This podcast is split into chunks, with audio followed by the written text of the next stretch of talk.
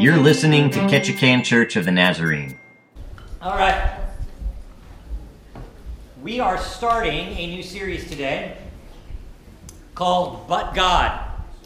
Um, and and uh, it is a unique series, only four weeks long. Um, and uh, parents in here, raise your hand. Okay. Um, so, how many of you have heard your children say, but mom or but dad and you you can hear the eye roll without even looking at them right? Okay. Um, so when we think about the phrase but god sometimes we think about it in the way that we are used to saying that phrase but something. And so we think it's an eye roll or we think it's a kind of thing um, but in reality, when you look at Scripture and you look at the times where there is a phrase that says, but God, it is not a uh kind of thing. It's a, uh, an intersection of God's grace and action on behalf of the people that He loves. So, a lot of times it looks like something really bad is happening, but God saved them, right? Or something is overwhelming to somebody, but God gave them grace. And so this is an opportunity for us for the next four weeks to look at the ways that but God plays out in our life. Where something could have happened, but God changed the course of direction. But God changed our hearts. But God gave us love. All these kinds of things. And they're played out in Scripture. And so uh, we're going to take a look at four examples over the next four weeks of uh, this phrase. They are all over in Scripture. We're just going to pick out four uh, that I think lead us uh, somewhere. So we'll start today and kind of grow with it over the next three or four weeks. Um, if you have your Bibles, you can flip to Luke chapter 16. We'll get there uh, in a moment. The main idea of today is but God knows your heart. This is the foundational truth that we'll kind of build on for the next couple weeks. Um, it's really great when we get to read moments in Scripture where there's a giant army, right? And like Hezekiah, and he doesn't know how he's going to overcome this giant army, um, and so he he lays uh, himself before the altar of the Lord, and he says, "You're going to have to do something about this because I can't." And then the next thing you read is God kills the entire army of Sennacherib in one fell swoop, just gone. It's a phenomenal story of but God intervenes, right? Um, but I think that we really need to start with the very personal. It's very easy to start with the broad, but we need to start with the personal. But God knows your heart. And, and if, if you let this simple truth, and it's very simple, if you let this simple truth work its way into your mind and heart today, it could kind of be uncomfortable. It could kind of be scary or painful. It could kind of be intimidating that God knows your heart. And we're going to expound on what that means throughout the course of this message. Um, so, if you have uh, Luke chapter 16, I want to give you some context before we go any further. Um, in Luke chapter 16, uh, Jesus, most of mine is in red letters at this point, um, Jesus is talking to a group of people called the Pharisees. And the Pharisees, well, this is how I was told to remember their name. Uh, there were two groups of people the Pharisees and the Sadducees. Um, and the Sadducees, you're supposed to remember that that group of people doesn't believe in the resurrection. And the way you remember that is they were sad, you see. Um, okay, this is free for you today. Um, and the Pharisees weren't so fair, you see. Um, they lived in a world of um, law and un- unfairness. They lived one way, but they taught another way. And so Jesus was talking to the Pharisees today, uh, and he was telling them a parable. And this is honestly uh, one of the most, um, it's a parable that it stretches my brain a little. Um, a lot of parables I understand right away. I, I, I, get the idea that the kingdom of heaven is like, right? You know, or um, you know, there's a lost coin, and and the person went to go find the lost coin and lost sheep. These I understand. This parable, it, it challenges me and stretches me, and it's the parable of the dishonest manager. Hey, so there was this master, right? Um, and he had a lot of business. and he had a, a, a, business manager who was in charge of his finances. And the business manager was doing some unscrupulous things. And so the master said, Well, I found out about this. And the, the business manager said, Well, I'm going to get fired. Um, so he went around to all of the people who owed his master money. And he said, Well, you owe my master 100 coins? Knock it down to 50. Okay? You owe him 75, knock it down to 30. You owe him 600, 10. You're fine. Just pay him 10. Okay? Word got back to the master that this had happened. And scripture tells us, and this is where we find it challenging, that the master commended the dishonest manager for his shrewdness. And every time I read this, I'm like, what is Jesus saying?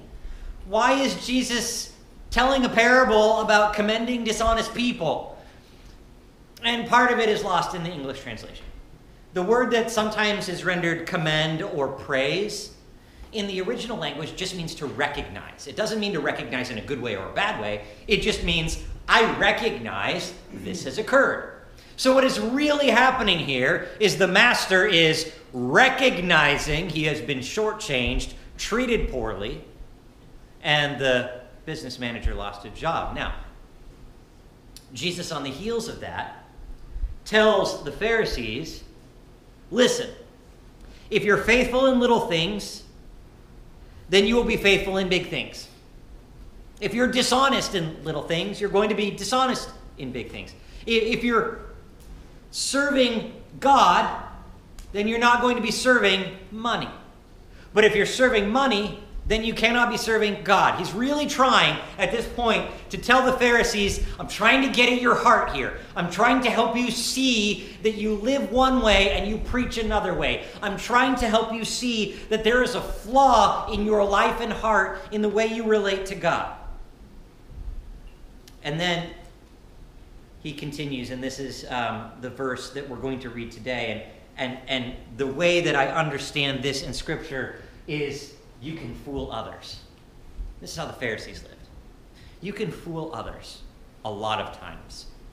And here's the verse where Jesus pulls it out. And if you have your Bible app, it should give you a little ding at the bottom. And he said to them, Jesus said to them, You are those who justify yourselves before men but God knows your hearts. For what is exalted among men is an abomination in the sight of. And so, Jesus, on the heels of this parable about not serving two masters and um, shrewd behavior and working out for your own advantage, which is what the dishonest manager did, he's saying, Listen, Pharisees, like I could just picture him grabbing their heads and saying, I'm talking to you.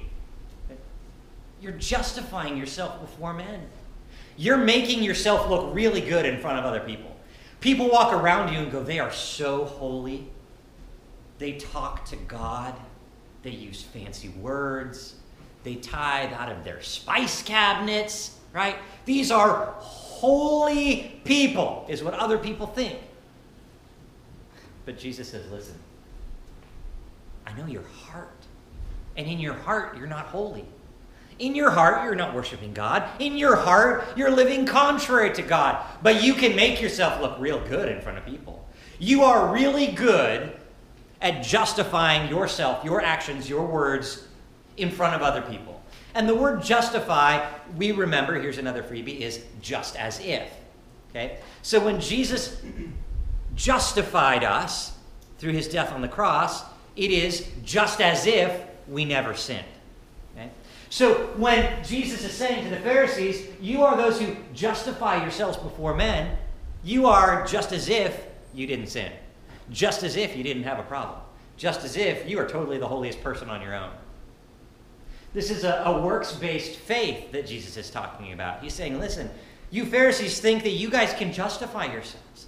You think that you're powerful and most holy enough that you can decide what is justified and what isn't and you live your life saying fancy prayers out in the public so other places, other people can hear you. In fact, there was one moment in Scripture where um, Jesus told another story about a Pharisee and a, a tax collector. And um, the Pharisee was praying these holy words publicly, and the tax collector had a really hard time approaching to worship and to pray. And the tax collector prayed, Lord, I know I'm a sinner. I, I need you desperately. Please come help me. And the, the Pharisee said, Thank you, Lord, that I am not like the tax collector. And Jesus said now to the crowd, Which one of you do you think went home justified? And the people were forced to say, The tax collector, who was kind of a person that you didn't want to like think could be justified because they were horrible, horrible people. But that tax collector went home justified because it was God who did the justification, not the person. We are really good at fooling one another. Um, how many of you, not maybe not today, uh, maybe today, I don't know. How many of you have had an argument on your way to church in the morning? Okay, hands are going up. Most of the kids, okay, some adults, okay. And then you get out of the car and you walk in the building, right? And are you still arguing? No, everything's fine, right? You and your spouse love each other. Your children are the best behaved in the world. It's fantastic. Praise the Lord. Hallelujah. The Lord is good. You get out the door and into the car, shut the door. Right? Okay? Because when we do that, we are fooling other people. We are justifying ourselves. Everything's good. There's no problems. Everything's fine. And we're not allowing God to work in our lives in that way. You can fool others. You can do that. We do it all the time. You can even fool yourself. Did you know this? Maybe don't raise your hand on this one, okay? But those little white lies that you tell, if you tell them enough, you begin to believe them. Has anybody lived that? Don't raise your hand. Okay? Where you begin to live in such a way or say something in such a way often enough about your own life that you begin to believe that it's true. Um, for example, when I was a youth pastor, all my kids in Southern California were skateboarders. Yeah, it wasn't good. I'm not a skateboarder. Um, but I wanted to fit in right? I wanted to connect. So I got a skateboard, cheap one at Walmart, and I would stand around with that skateboard at youth group, looking like, you know, I knew what I was doing. Um, and occasionally I would step on it, you know, I could flip it, I could do a few things, and in my mind, just skateboard, right? Yeah, it was awesome. Cool. Right? I was so cool. And I began to believe that I was capable yeah, of skateboarding.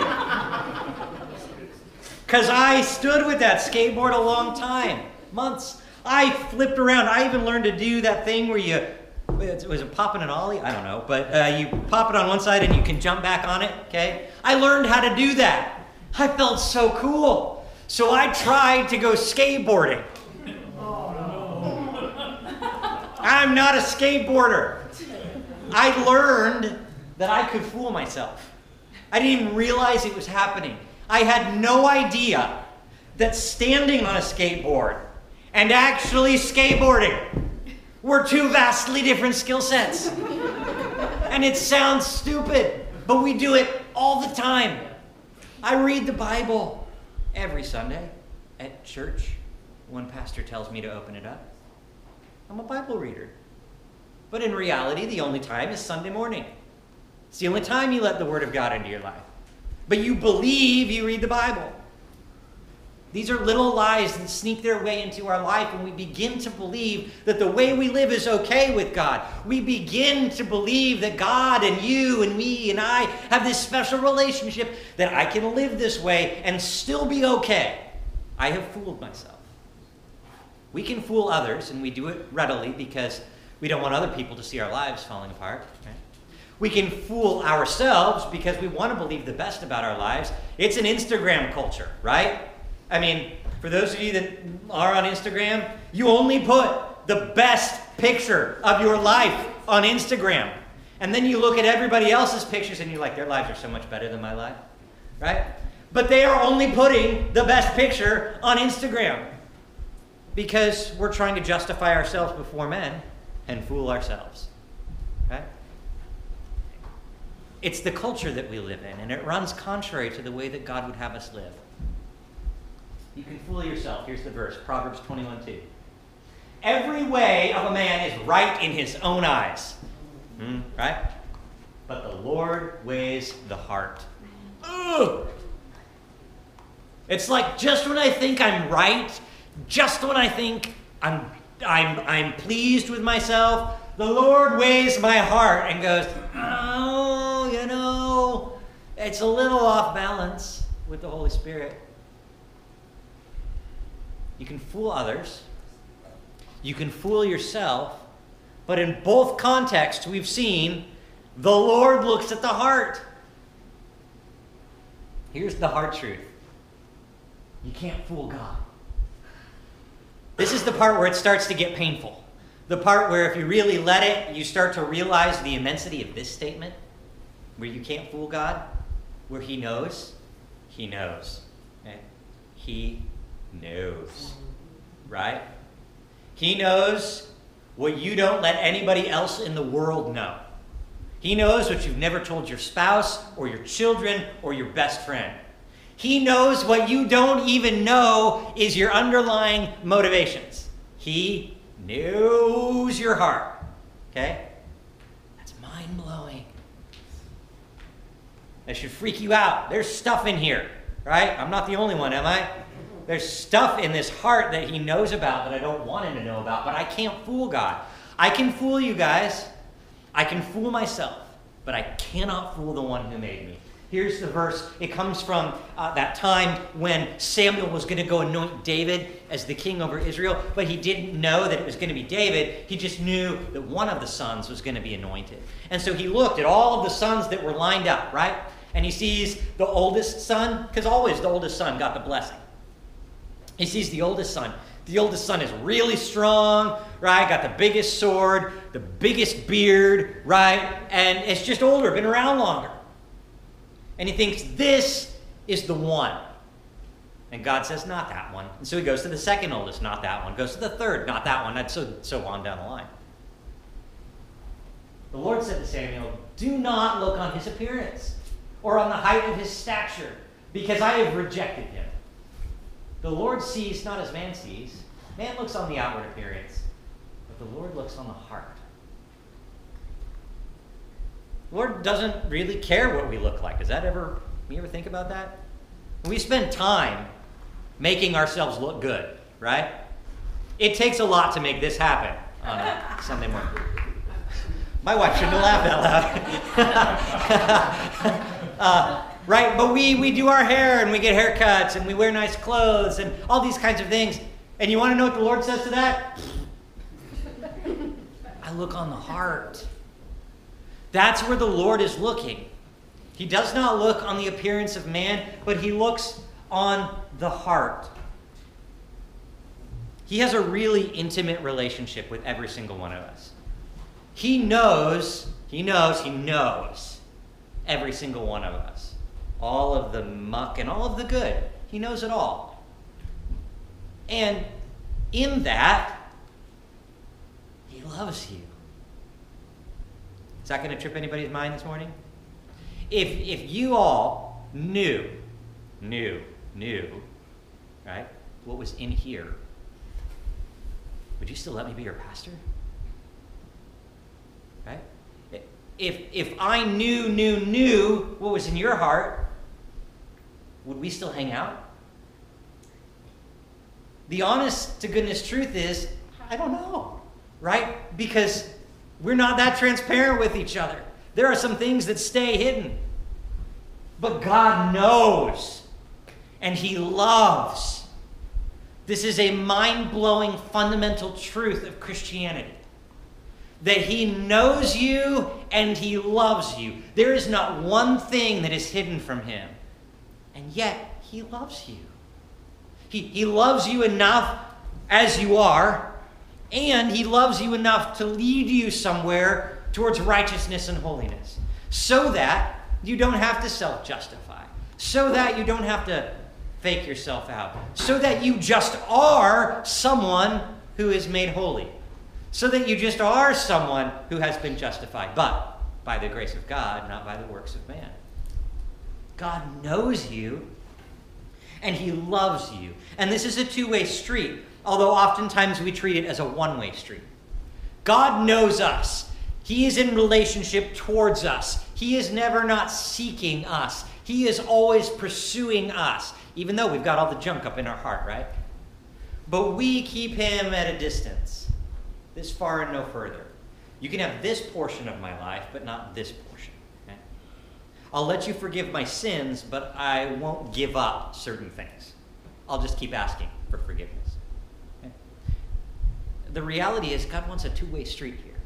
He doesn't just want to know us, but He wants us to willingly know Him in return. That He knows our heart, we should want to know His heart. The heart that loves you despite what is in it. There's a, a passage in Romans we're going to read this morning, and it says this. Likewise, the Spirit helps us in our weakness. Those times that we want to justify our flesh, those times that we're lying to ourselves. For we do not know how to pray as we ought, but the Spirit Himself intercedes for us with groanings that are too deep for words, and He who searches the heart knows what is the mind of the Spirit, because the Spirit intercedes for the saints according to the will of God. So if you do not know how to know God, God Himself will help you know Him. He wants you to know Him. It continues. And we know that for those who love God, all things work together for good. For those who are called according to his purpose. For those whom he foreknew, and I think he foreknew all of us, right? He also predestined to be conformed to the image of his Son, meaning that before time began, he gave an immense amount of grace to you, particularly in his heart, so that one day when you would be born and live, you would have the ability to know him. In order that he might be, uh, predestined to be conformed to the image of his Son, in order that he might be the firstborn among many brothers. And those whom he predestined, that's us, he also called. He calls us. He says, Come, be in relationship with me. And those whom he called, he also justifies. We don't have to justify ourselves, he justifies us. And those whom he justified, he also glorified, which means one day, one day, we will be made perfectly holy. One day in God's presence, all that in our heart will be stripped away completely, and we will be holy and righteous and blameless and pure. That's just so cool. What then should we say to these things? If God is for us, who can be against us? He did not spare his own son, but gave him up for us all. And, and Romans also says that while we were still sinning, Christ died for us. While we still had all that heart issue, Christ died, knowing that that was still a problem. He who did not spare his own son, but gave him up for us all, how will he not also with him graciously give us all things? Who shall bring any charge against God's elect? It's God who does the justification. Who's to condemn? Christ Jesus is the one who died, and more than that, who is raised, who is seated at the right hand of God, and who is indeed interceding for us. Who shall separate us from the love of Christ? Shall tribulation or distress or persecution or famine or nakedness or danger or sword or self justification or hidden sins? As it is written, For your sake we're all being killed all the day long, and we are regarded as sheep to be slaughtered. But no, in all these things, we are more than conquerors through him who loved us. For I am sure, I'm sure, that neither death nor life, nor angels nor rulers, nor things present, nor things to come, nor, uh, nor powers, nor heights, nor depths, nor anything else in all of creation will be able to separate us from the love of God in Christ Jesus our Lord. That's really powerful, considering what's in our hearts. That God loves us and knows us and leads us somewhere into relationship with Him. This morning, this, the worship team is going to come and lead us in a time of worship. This is the moment in your life, right now and right here, where you get to take your heart and all the stuff that's in it and say, I know you already know it, but now I'm going to actually admit it to you. and let you do a healing work.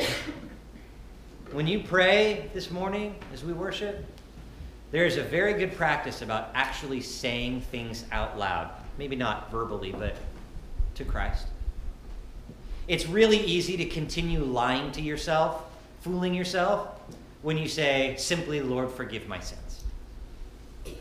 Because maybe you're not dealing with the sins that need to be dealt with. You just want the icing on the cake. But if you have to specifically name those sins, Lord, forgive me for the time that I was angry this week, when I didn't treat my children right, when I stole X, Y, or Z, when I insert whatever it happens to be. And you say those things out loud, you begin to feel the conviction of the Holy Spirit and the gentleness of His love bringing you towards life and away from sin. But we miss out on that when we just go, Forgive me of my sins. Enter into this beautiful relationship with Him. He knows you. Now take that step towards knowing Him a little better. Allow Him to work in your heart. Maybe He'll bring something to mind you didn't even know of. And He will be gracious to you. Nothing will separate you from His love. Let's pray and then worship. Lord, what an amazing truth. To be known by the Creator of the universe and be loved. I can't honestly think of any better words in Scripture than, but God knows my heart. Thank you for knowing me. Thank you for loving me. And thank you for not leaving me the way I was when you found me. Receive our worship and our prayers and speak to each one of us this morning so that we may know that you know and that we may know that you love. We pray this in the name of Jesus.